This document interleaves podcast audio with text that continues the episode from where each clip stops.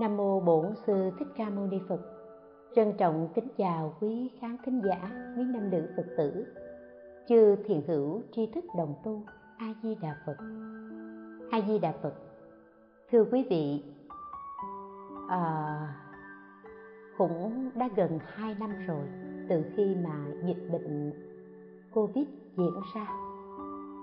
Và chúng ta thấy khắp trên toàn thế giới khi mà covid bùng phát đến quốc gia nào, tàn phá ở chỗ nào, thì chỗ đó dẫn đến bệnh tật, chết chóc và ngay cả ảnh hưởng đến kinh tế, đời sống rất nhiều. Khi đẩy lùi được dịch bệnh, trải qua ừ, thiết lập trở lại trạng thái cuộc sống bình thường, thì phải nói rằng nhân loại đã phải chịu tổn thất rất lớn rất lớn. Hình ảnh những quốc gia mà chết chóc nhiều như thế, chúng ta thấy tử thi xếp lớp, chồng chất. Hình ảnh ở ấn độ, khi người ta thiêu tử thi, đến nỗi không có chỗ thiêu và việc thiêu tử thi à, tử thi chỉ tan ở phần thịt rồi còn nguyên cả cái cái cái hình khối, hình xương cốt như thế. Chúng ta thấy rõ ràng giống như câu nói mà cổ đức nói, thân này không bao lâu sẽ vùi sâu đáy mộ như cây khô khúc gỗ vứt bỏ vì vô thức. Ở ấn độ người ta chở cả xe xương, nguyên cả hình hài cả từng cái xương dài dài vậy. Người ta đổ xuống, đúng là như cây khô, như khúc gỗ vứt bỏ vì vô thức. Lúc đó không còn được mất hơn thua sang hèn gì cả. Tất cả đều đổ dồn vào một đống xương như thế. Ấy thế mà, ngay cả trong lúc này, khi mà dịch bệnh vẫn còn hoàn hành, cái chết vẫn cận kề như thế. Nhưng có những người không ý thức được sự vô thường chi phối, không ý thức được cái chết cận kề bên. Không thể khởi tâm yêu thương, mà cứ mãi sanh lòng. Hơn thua, tật đố, lại có người sanh lòng kiêu mạn. Thưa quý vị, lòng kiêu mạn đối với con người, thật ra mà nói thì thiện, ác, người trí kẻ ngu, sang hèn nghèo giàu, đều có. Chỉ khác nhau là ít hay nhiều mà thôi. Khi tâm kiêu mạn quá nặng, thì người ta thường hay chỉ nghĩ đến mình, khoe khoang điều hay của mình. Khoe khoang sự giàu có của mình khăng khăng tự đắc. Cho mình là đẹp, là thông minh, là trí tuệ hơn người. Và người ta lại dùng cái cái cái cách đó là gì? Tân bốc chính mình và và đè bẹp người khác, chê bai người khác. Thậm chí chê bai những bậc hiền lương, thánh đức. Người tu tập cần phải biết thay đổi. Nhìn những hình ảnh đó mà biết hổ thẹn, biết ghê sợ, lỗi lầm. Nhìn những hình ảnh kiêu ngạo của những người giàu sang, hay là họ có phước báo? Không phải để chúng ta phán xử mà là để chúng ta học hỏi. Tránh dẫm đạp lên cái vết nhơ, vết xe đổ mà họ đã vượt đi qua. Trong kinh pháp cú, đức phật cũng nhắc nhở chúng ta nhật gia thường tư kỳ qua nhân đàm mặc luận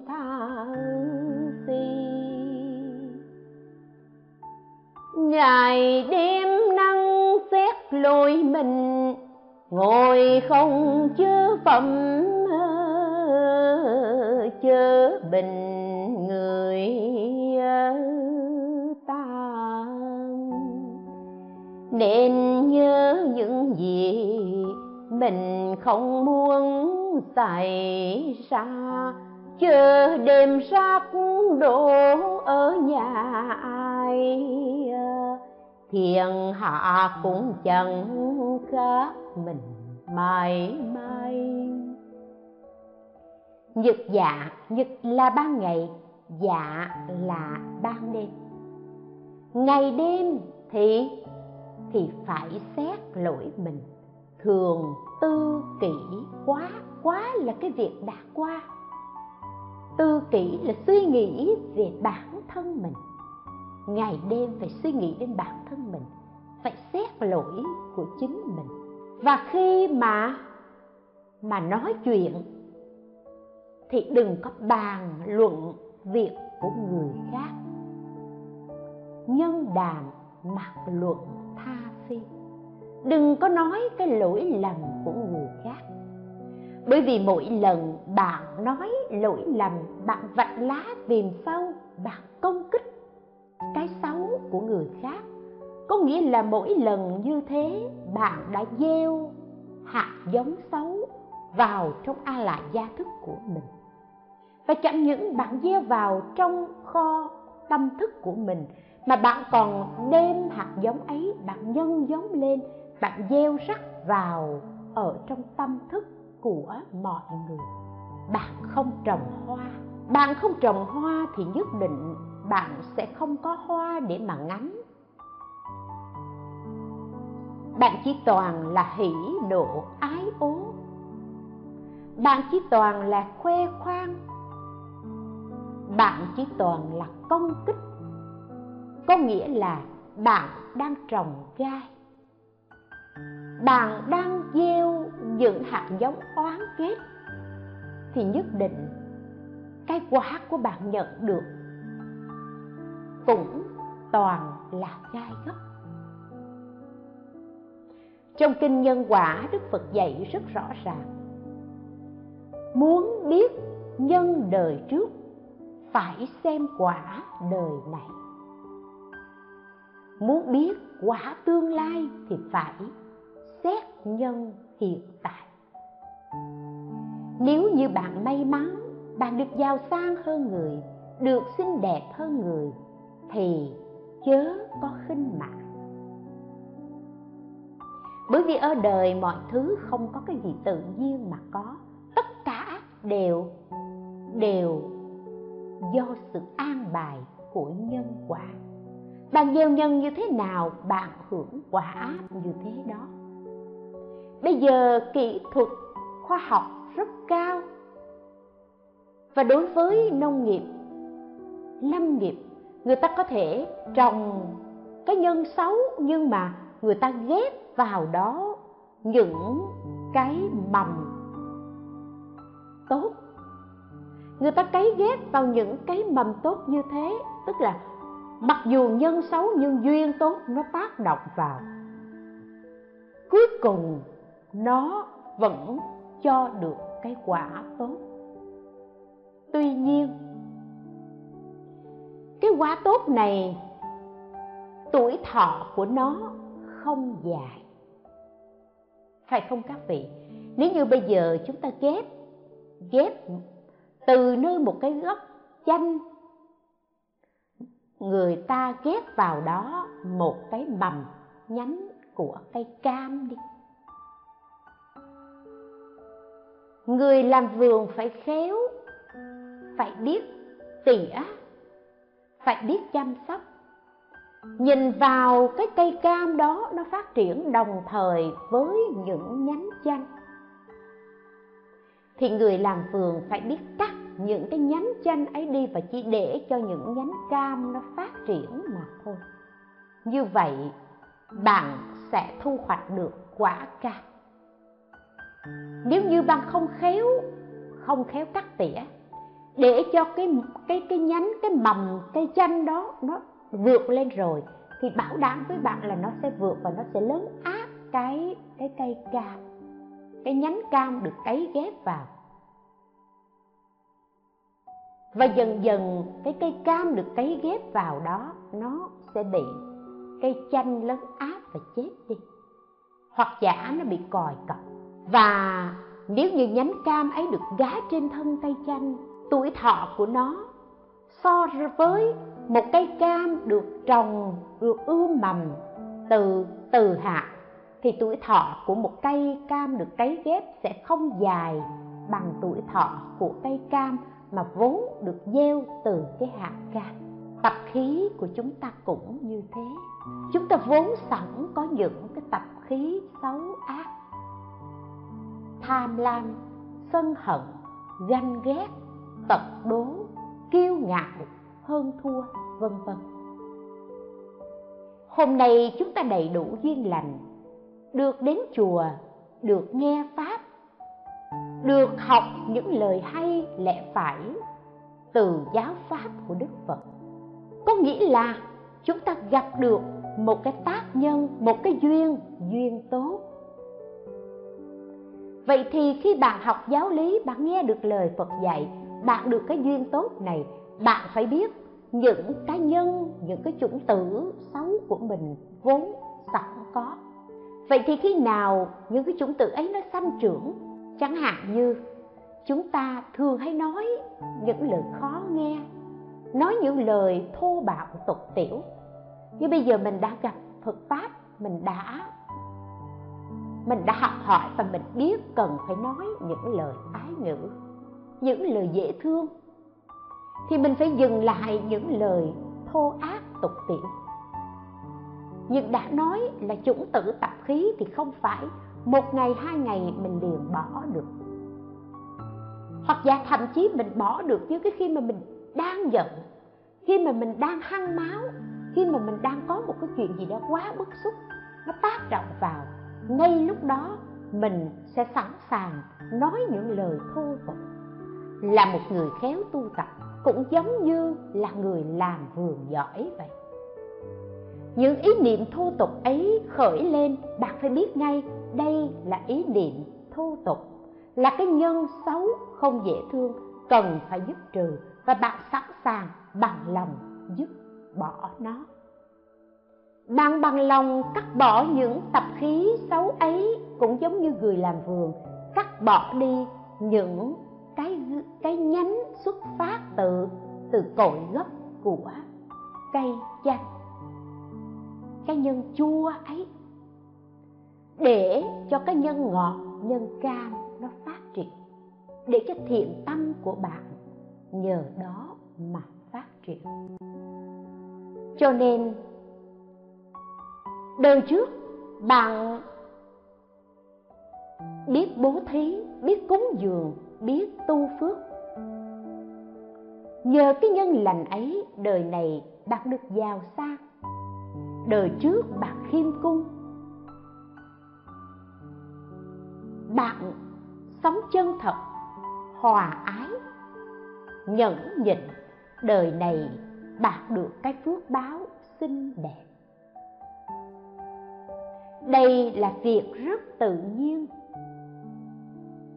nếu như vì bạn xinh đẹp thì bạn giàu sang và bạn rất tự mãn. Ở đây không ai đẹp bằng tôi. Ở đây không ai giàu bằng tôi. Thì có nghĩa là bạn không biết xét quả tìm nhân. Bởi vì sao? Cổ đức dạy hưởng phước thì không nên hưởng tận không nên hưởng hết. Bạn có phước được giàu sang được xinh đẹp. Bạn tự mãn với điều đó cũng có nghĩa là bạn xem thường, kiêu ngạo và khinh chê những kẻ nghèo khổ. Xấu xí không không được như bạn, không oai thế như bạn, không giàu sang như bạn.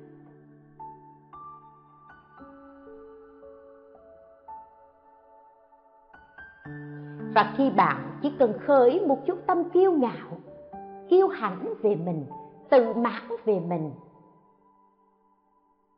thì có nghĩa là bạn đang đốt cháy tất cả những phước đức mà mình đang có. Phước đức của bạn quá lớn. Thậm chí, phước đức ấy bạn có thể hưởng được trăm đời, ngàn đời nhưng vì bạn sống vội, vì bạn không biết xét quả tiềm nhân, vì bạn mỗi ngày mỗi ngày đốt tiêu hao phước đức của mình. Và như thế, phước đức ấy bạn chỉ còn hưởng được có một đời mà thôi.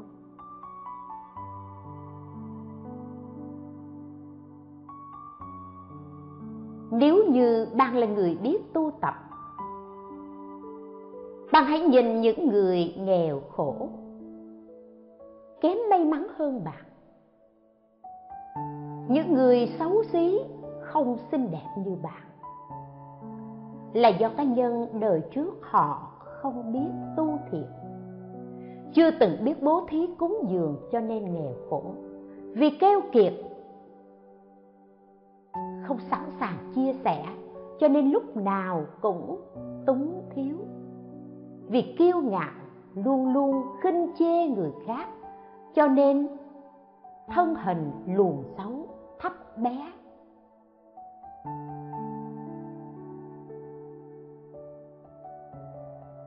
Và những tập khí xấu ác ấy đã là cá nhân đưa đến kết quả bây giờ họ không được phước báo.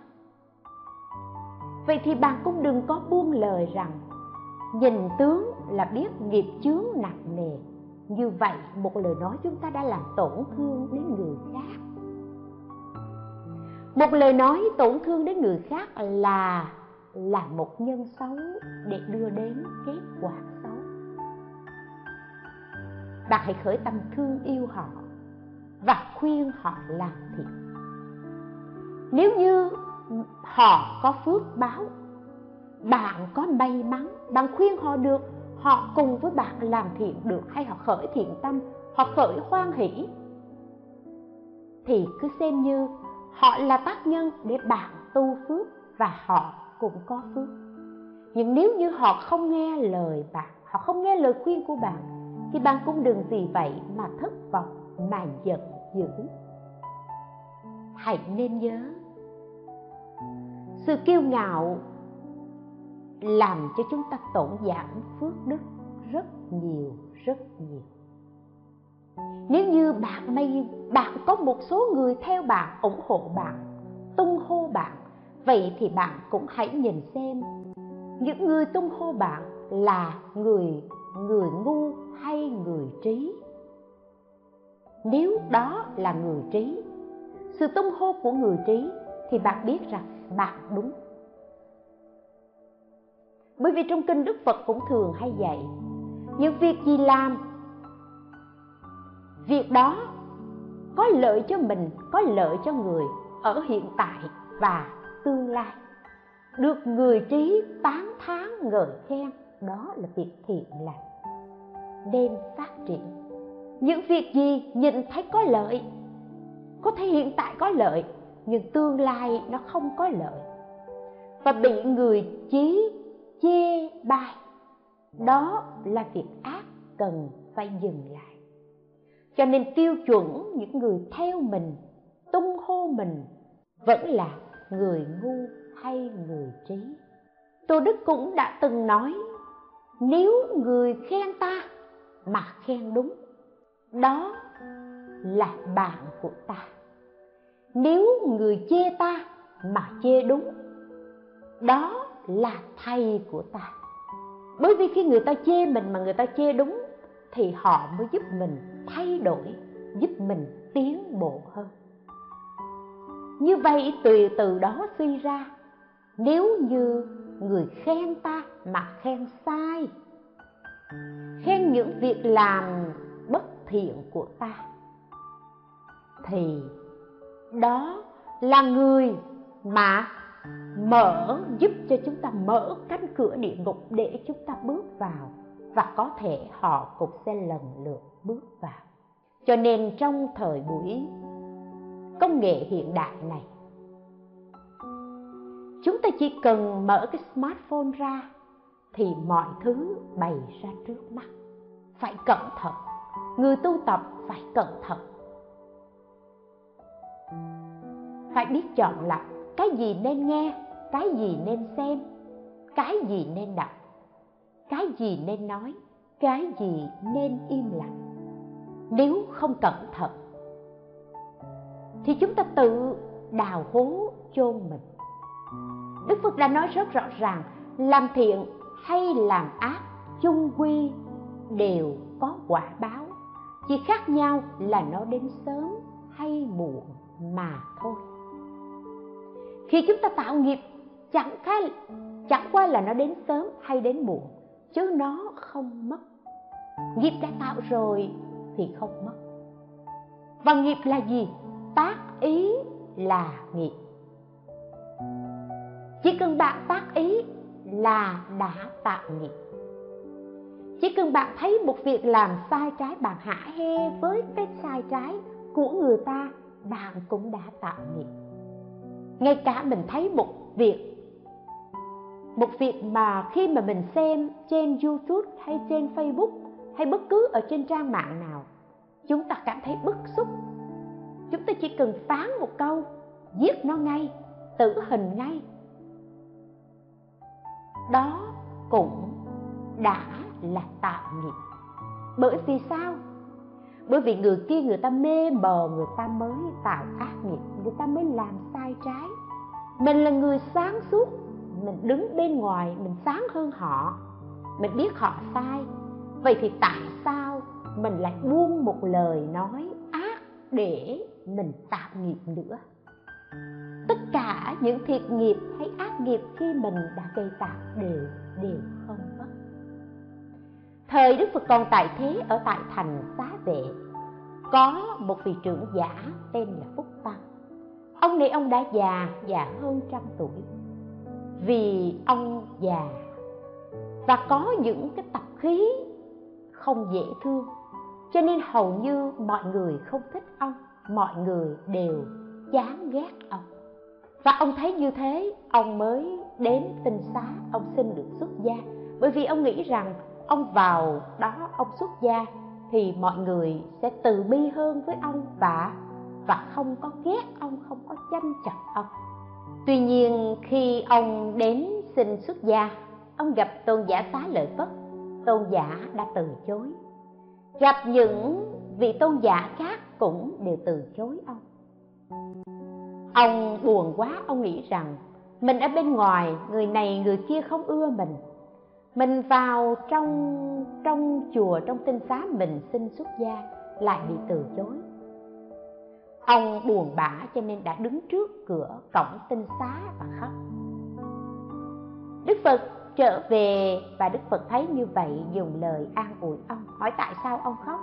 Ông nói, con sống bên ngoài người ta không thích con, người ta trêu ghẹo con, người ta bài xích con. Cho nên con nghĩ con muốn vào chùa, con tu cho nó an ổn. Cuối cùng con vào chùa thì chư tôn giả lại từ chối con con buồn cho nên con khóc. Đức phật mới nói, được rồi, tôi sẽ độ cho ông xuất gia. Và đức phật đã sai tôn giả mục kiền liên xuất gia cho ông. Sau khi xuất gia cho pháp tăng rồi, ở trong tăng chúng, ông vẫn bị những vị tỳ kheo trẻ tuổi chăm chọc và không ưa ông bởi vì những cái tập khí của ông nó quá sâu nặng.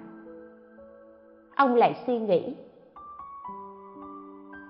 đã vào chùa tu rồi mà cũng có người này không ưa, người kia không ưa.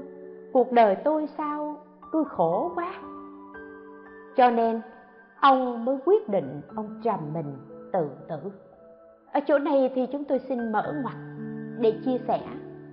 Tức là nếu như ông ông pháp tăng này cảm thấy ông nhận ra được cái lỗi lầm của ông ông ngay từ chỗ đó ông sửa đổi thì không có vấn đề gì. Nhưng vì ông không nhận thấy cái sai của ông ông chỉ đổ thừa ông chỉ trách móc người khác thôi.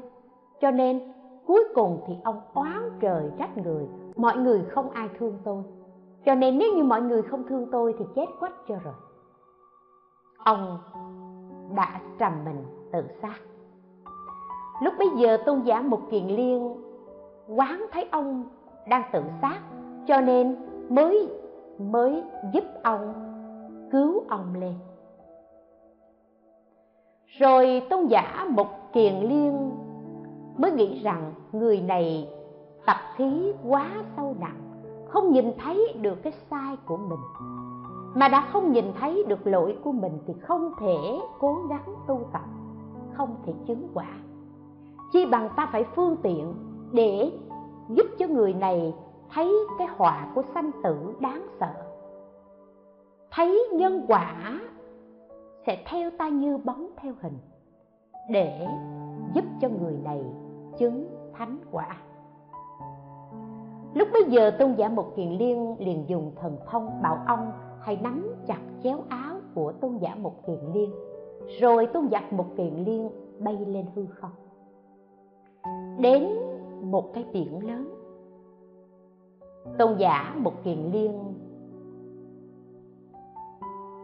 Đưa ông đi tới chỗ đó thì ông thấy ở trên mặt biển có một cái thay chết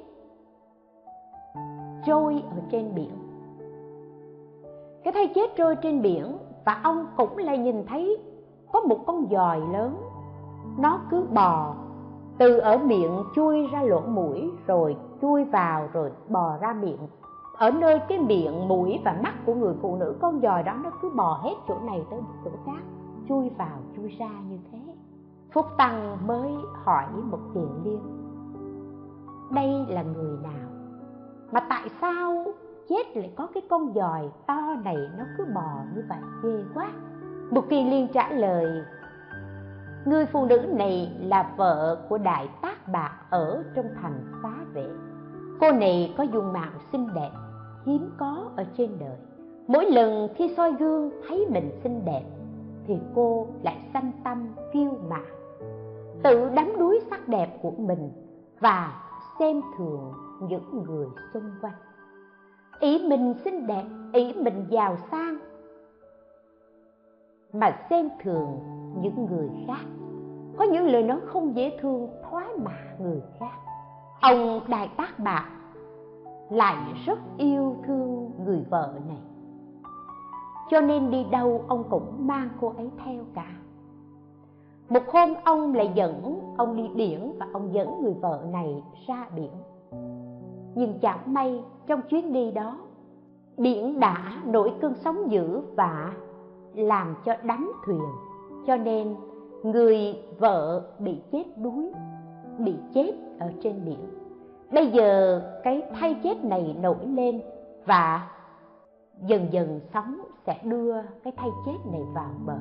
Này phát tăng, do tự luyến tiếc thân mình, luyến ái cái thân của mình, cho nên sau khi chết, cô này liền liền đầu thai trong loài xuất sanh, làm con giòi ấy.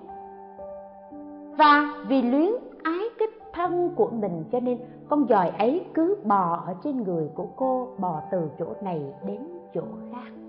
Sau khi con giòi ấy thọ mạng hết, tức là con giòi đó chết, thì thần thức liền rơi vào địa ngục, chịu khổ vô lượng. Chúng ta thấy, hôm nay làm thân người, mai làm thân xuất sanh. Tất cả đều có nguyên nhân của nó đã đọa trong loài xuất sinh thì là do do tham ái, do si mê. Si mê là chính. Thời đức phật còn tại thế có một vị tỳ kheo. Khi mà tham ái cái y á, vị này chết cũng đọa làm con rận ở trong chiếc y.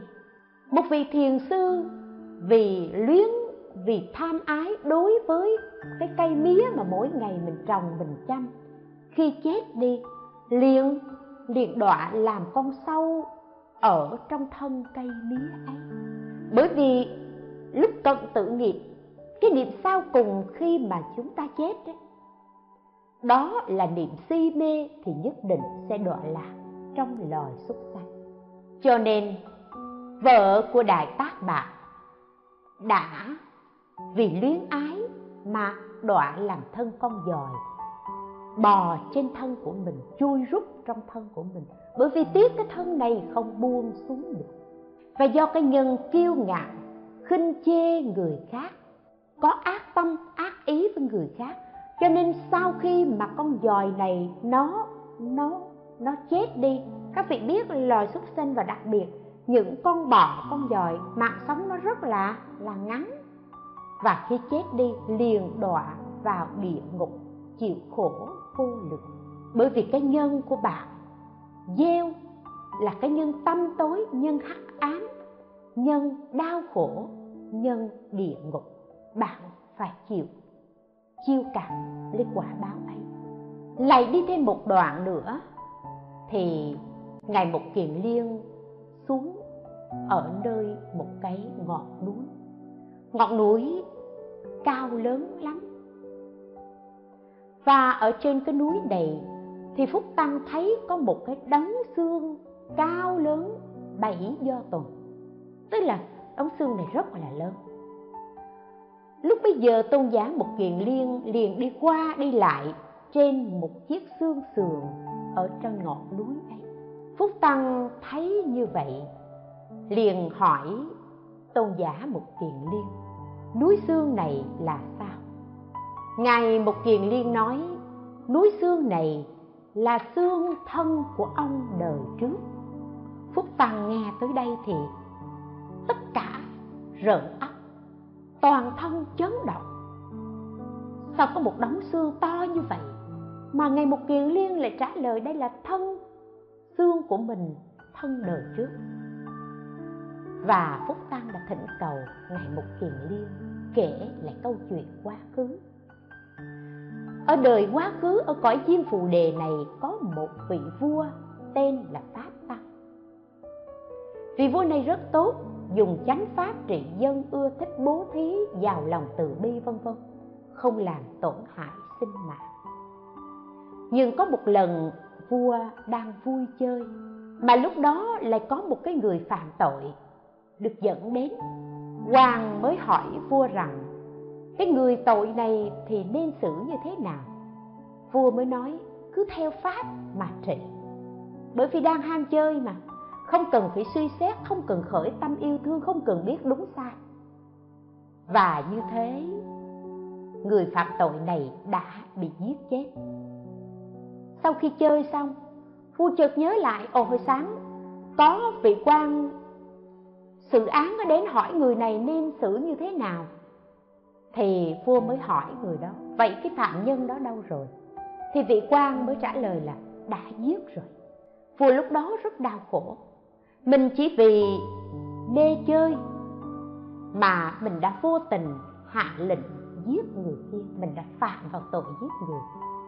Mà các vị biết á, là đối với một người mà thường hay hành thiện, chẳng may mà mình phạm vào lỗi lầm thì ray rứt lắm, khó chịu lắm vua pháp tăng cũng thế. Và từ đó ông đau buồn, cho đến ông từ bỏ ngai báo và ông đã vào trong núi tu tập. Thì những vị tham quan, nịnh thần, tha hồ làm loạn và đã gây tổn hại đến nhân dân, đến sanh linh vô số và cũng do ác nghiệp này, cho nên sau khi pháp tăng chết, ông liền đọa làm cá ma kiệt ở trong biển lớn, thân dài bảy trăm do tuần có một lần, có đoàn thương buôn đi vào trong biển tìm châu báu. Và lúc đó, cá ma kiệt mới ngủ dậy, đã há miệng ra nước ao vào ở trong miệng của cá ma kiệt và thuyền ghe thuyền của đoàn đoàn người đi tìm tìm châu báu ấy cũng trôi đến miệng cá. Nhưng may thay, ở trong đoàn đó có người tin phật, niệm phật, niệm nam mô phật. Và cũng ngay lúc đó thì thì thuyền đó mắc lại ở đầu miệng cá và cá cũng không có nuốt thuyền được. Đoàn người buôn ấy, đoàn người đi tìm châu báu ấy đã thoát khỏi nạn. Sau khi cá ma kiệt chết, đã bỏ thân nơi nơi cái cái cái cái núi ở trên trên trên biển này. Vì cá ma kiệt thân dài 700 do tuần lớn như thế, cho nên cái núi xương mà ông đang nhìn thấy đó là thân trước của ông. Sau khi bỏ thân cá ma kiệt, ông lại sinh vào trong thành vương xá, là thân nay của ông. Ông phải biết, vua pháp tăng thuở xưa do nhân duyên giết người và không làm tròn trách nhiệm cho nên đọa làm cá ở trong biển. Khi phúc tăng nghe rồi trong lòng kinh hoảng, sợ hãi ông sợ sinh tử. Nhìn thấy đống xương của cá ma kiệt xưa và nay ông biết rõ hiểu rõ được vô thường quán sát vô thường như thế, cho nên ông liền chứng pháp nhạc tịnh chúng ta lấy một câu chuyện này để chia sẻ, để thấy rằng sanh tử luân hồi xoay chuyển mãi khi chúng ta đã tạo một nhân ác thì cái ác ấy không mất. Quả ấy, quả ác ấy sẽ trổ, và chỉ khác là nó đến sớm hay muộn mà thôi. Khi chúng ta tạo một nhân lành, cái nhân lành ấy không mất. Và cũng tùy theo nhân duyên thời tiết mà quả lành ấy sẽ trổ ở tương lai nhân quả chi phối ba đời, hiện báo, sanh báo và hậu báo. Trong kinh địa tạng có dạy, phàm hệ động thân cất bước không chi là không phải tội. Chúng ta có khi cố ý gây tội, có khi vô tình gây tội. Mà rõ ràng là cuộc sống của chúng ta mỗi ngày mưu sinh, lo cơm, áo, gạo, tiền.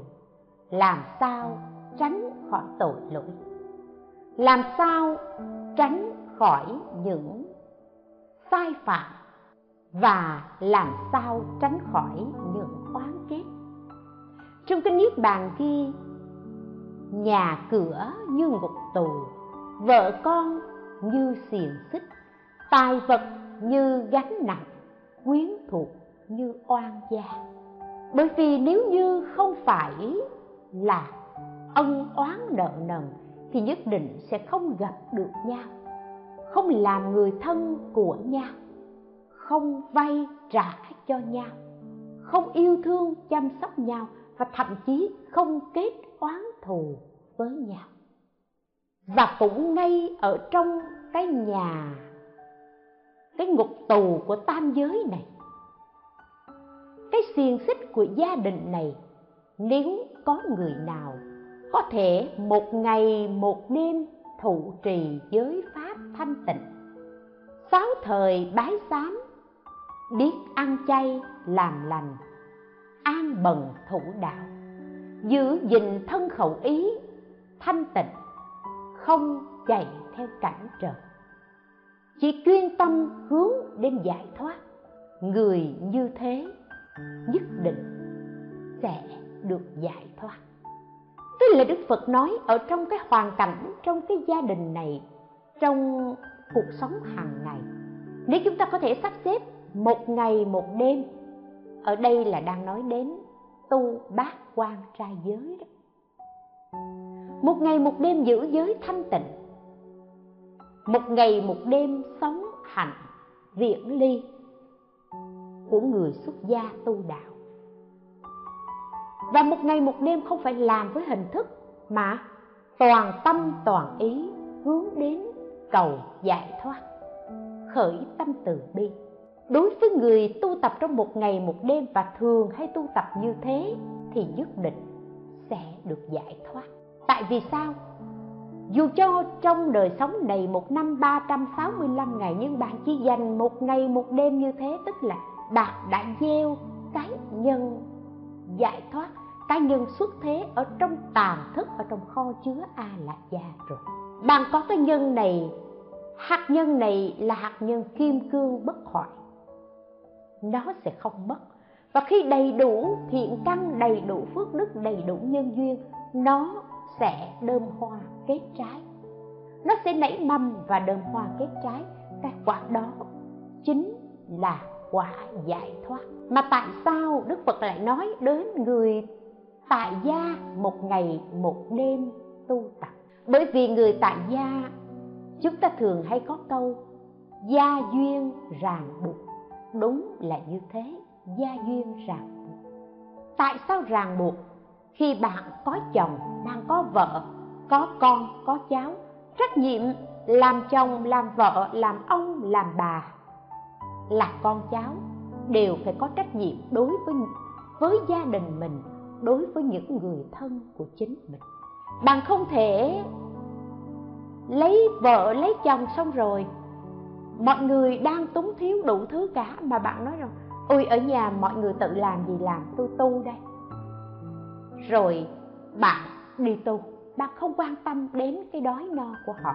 Như vậy là không có trách nhiệm, thiếu trách nhiệm rõ ràng là bạn muốn tu tập thì bạn cũng phải sắp xếp mọi thứ ổn thỏa thì bạn mới tu tập được chứ. Và nếu như bạn đã sắp xếp ổn thỏa được, gia đình ủng hộ bạn, mọi việc thuận duyên đến với bạn, một ngày một đêm tu tập như thế, bạn dứt tất cả mọi sự luyến ái, buộc ràng, mọi sự lo lắng, lăng tăng. Toàn tâm toàn ý một ngày một đêm như thế, thì phước báo của bạn không thể nghĩ bạn sau một ngày một đêm như thế, bạn trở về đời sống tại gia. Bạn là người hộ pháp, bạn là người cha, người chồng, người mẹ tốt, làm tròn trách nhiệm đối với gia đình, đối với xã hội, đối với đạo pháp. Làm được như vậy, phước báo của bạn vô cùng lớn. Cho nên trong kinh nói vào thời mạt pháp, vào thời phật pháp sắp diệt, người tại gia hộ pháp tu thiện, được sinh lên cõi trời như tuyết bay trên không. Tức là cái con số nhiều nhiều lắm, như tuyết bay trên không. Còn tỳ kheo phá giới, phạm trai sẽ đọa vào đường ác như mưa rơi xuống đất. Nếu trong đời sống, bạn tu tập, bạn biết khiêm cung bạn biết hành thiện, hướng tâm đến giải thoát. Bằng bằng lòng buông xả, thì thì bạn nhẹ nhàng như tuyết bay trên không, bạn được giải thoát. Nếu như bạn xuất gia tu tập, vào trong nhà như lai, nhưng bạn không toàn tâm, bạn chỉ gửi cái thân vào đó, bạn không toàn tâm, toàn ý ở trong nhà như lai. Bạn chỉ mượn cái áo của như lai, nhưng nhưng bạn không ngồi tòa như lai, không làm việc đáng làm nên làm của một sa môn thích tử. Bạn bị đọa lạc, và sự đọa lạc ấy ví như mưa rơi xuống đất. Mưa càng lớn, nước càng chảy vào chỗ trũng thấp. Và như vậy, rõ ràng nhân quả theo ta như bóng theo hình không mất nhưng quả mình tự làm, tự chịu và không ai chịu thay cho ai cả. Đại nhân quả tự làm, tự chịu, không ai chịu thay cho ai. Vậy thì nếu như bạn có thấy một vị nào đó xuất gia, phá giới, phạm trai, thì đó là việc của họ. Bạn đừng nói thay trời hành đạo. Bạn cũng đừng có rêu rao ở trên mạng xã hội rằng, ông a sai ông b sai, bà c sai. Bởi vì khi bạn làm như vậy, đối với người xuất gia, là bạn đã vô tình làm mất tính tâm, cách cho thập phương bá tánh. Có những người tính tâm, niềm tin của họ đối với tam bảo kiên cố rồi, thì họ nói rằng, nhân quả ai làm thì người đó tự chịu. Nhân quả theo tay như bóng, theo hình không ai chịu thay ai cả. Và họ biết giữ gìn thiện nghiệp của họ. Họ biết giữ tâm thanh tịnh của họ và họ không bị lời nói của bạn tác động, làm cho họ mất niềm tin đối với chánh pháp. Nhưng có những người niềm tin chưa đủ vững chắc, niềm tin không kiên cố. Có những người mới từng bước học hỏi và làm quen, tìm hiểu đạo phật. Khi họ nghe bạn nói như thế, họ sẽ mất niềm tin. Họ sẽ hoảng sợ, họ sẽ không còn tin vào cái thiện nữa. Hơn thế nữa, khi họ thấy một người xuất gia tu đạo, họ ngạo nghễ, họ chê cười. Và thậm chí họ sang bằng tất cả, bất kể là người có giới đức hay không có giới đức, họ đều xem như nhau. Và sự tổn thất này là tổn thất của chính họ. Và quả báo của bạn phải chịu là sao? Đối với những người mà mất niềm tin đối với tam bảo, từ do nơi miệng của bạn nói ra, cho đến chừng nào những người ấy không còn luân hồi sanh tử nữa, cho đến chừng nào những người ấy quay về với chánh pháp thì lúc đó bạn mới thoát khỏi địa ngục a tỳ. Vì vậy, cần phải giữ gìn khẩu nghiệp, không nói lỗi người. Khi bạn làm thiện, khi bạn tu phước, khi bạn làm những việc tốt đẹp, đó là bạn đang gieo nhân tốt. Bạn cũng đừng nghĩ rằng, tôi làm việc tốt cho người khác, cho xã hội xã hội phải ghi nhận công ơn của tôi. Tôi giúp mọi người mọi người phải nhớ ơn của tôi, phải tán thán tôi. Không được có những lời xúc phạm tôi. Những việc tốt chúng ta làm cho thế gian này, so với những bậc thánh và so với hình ảnh lịch sử của đức thích ca mâu ni, cái mà chúng ta bỏ ra có đáng là bao? Cái xinh đẹp của chúng ta có đáng là bao? Sự giàu sang của chúng ta có bằng thái tử tất đặt đa hay không? Và sự buông xả của chúng ta vì vì xã hội có bằng thân của thái tử đã từng hành bồ tát đạo trong một kiếp hay không? Nếu bạn may mắn, bạn có được phước duyên, hoặc tiền của bạn, hoặc tiền của thập phương bá tánh quyên góp để bạn cùng làm, thì bạn hãy cảm ơn và trân trọng cái mà bạn đang có, không phải ngạo nghễ với nó. Như vậy thì bạn mới là người biết tu phước, và như vậy bạn mới là người xứng đáng, được xưng là đệ tử của thích ca mâu ni phật. Chúng ta thấy thời đức phật còn tại thế, là một nhân vật lịch sử như thế. Đức phật đã khai sáng đã giúp đỡ, đã chuyển hóa, đã chuyển bánh xe pháp và làm biết bao nhiêu người thoát khổ, bao nhiêu người giác ngộ, giải thoát. Nhưng đức phật vẫn bị người ta hãm hại, vẫn bị người ta mắng chửi. Và thậm chí có một lần đức thế tôn và tăng đoàn vào một cái mùa an cư kiết hạ, người ta hứa cúng, nhưng cuối cùng người ta không cúng dẫn đến, ông trưởng giải không cúng dẫn đến đức thế tôn và chư tăng phải ăn lúa ngựa. Tất cả đều có nguyên nhân. Là một bậc vô thượng chánh chân như thế, đức thế tôn còn bị tôn đà lệ vu oan là làm cho cô ta mang bầu. Đức phật cũng không hề nói, tại sao tôi là người thanh tịnh mà cô lại làm vấn đục đi cái thanh danh của tôi. Mọi thứ nhân quả rõ ràng hiển bày và là bậc lưỡng túc tôn như thế còn bị những nạn khổ, còn bị hàm oan, thì huống gì là chúng ta? Vì vậy nếu như khi bạn làm từ thiện, khi bạn tu thiện, khi bạn giúp đỡ mọi người, nếu có ai đó nói những lời không dễ thương. Với bạn thì cũng đừng giận dữ. Cũng đừng giận dữ và vì giận dữ mà khởi lên ác niệm. Và tiếp theo là làm những hành động ác. Lửa dâm dục là nóng nhất. Sân hận là chất kịch độc. Không có khổ nào bằng khổ thân, không có vui nào bằng vui niết bàn. Trong kinh pháp cú, đức phật đã nói như thế. Cho nên, đừng vì sân hận, đừng vì kiêu ngạo và đừng vì bất cứ lý do gì mà chúng ta tự mở cánh cửa địa ngục để bước vào.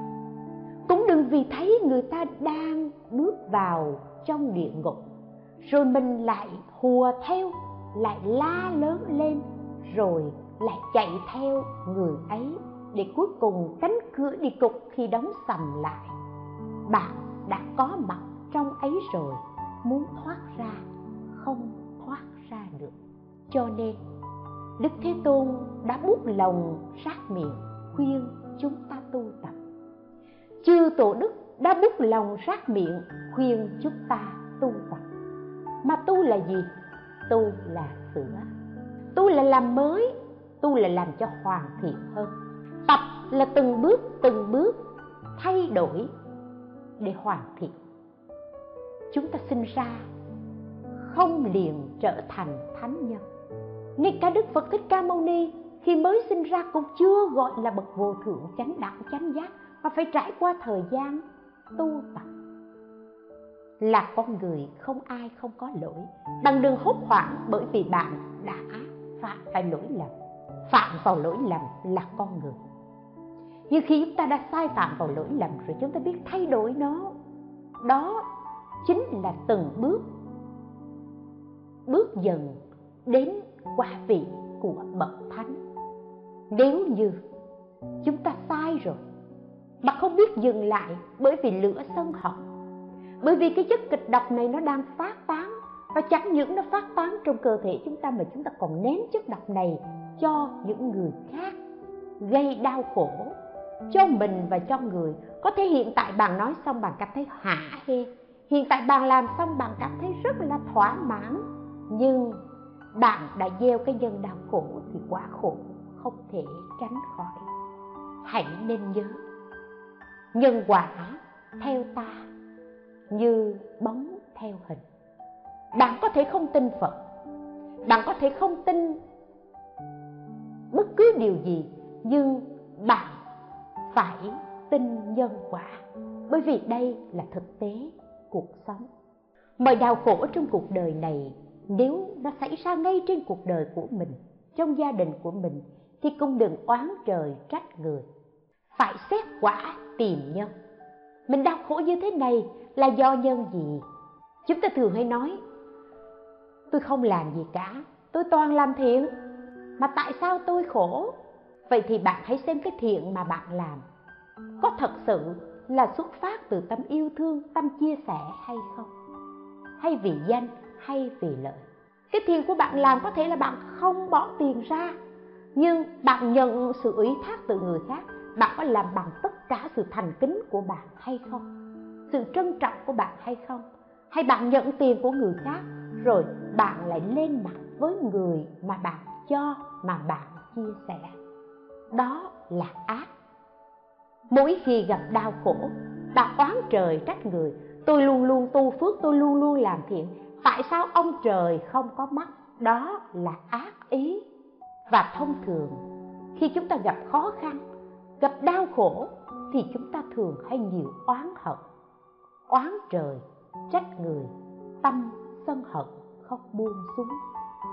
Như vậy thì một người biết tu tập là người phải biết quay lại chính mình và sửa đổi, phải sửa từ tâm mình, phải chân thành với chính mình. Những gì mình đang có, hãy trân trọng. Mình có phước báo cũng hãy trân trọng. Hưởng phước không nên hưởng hết.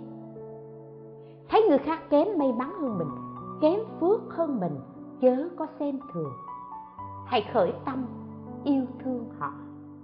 Và chỉ cần bấy nhiêu đó thôi là bạn đã biết tu biết sự, biết làm mới biết hoàn thiện mình. Để mình từ chỗ sáng đi đến chỗ sáng tâm mình thanh tịnh. Ngay lúc đó mình ở bất cứ nơi nào cũng chính là cõi phật. Tâm tịnh là phật độ tịnh trong tâm có an lạc, ngay nơi đó là tịnh độ, là cực lạc. Nếu như trong tâm bạn không có bị dày vò, không trách móc, không đau khổ, đó là cực lạc, không phải cầu cực lạc ở đâu xa. Nguyện cho tất cả mọi người đều biết quay lại với chính mình, chân thành với chính mình, sửa mình làm mới nguyện cho tất cả pháp giới chúng sanh đều được an lành, hạnh phúc. Nam mô a di đà phật.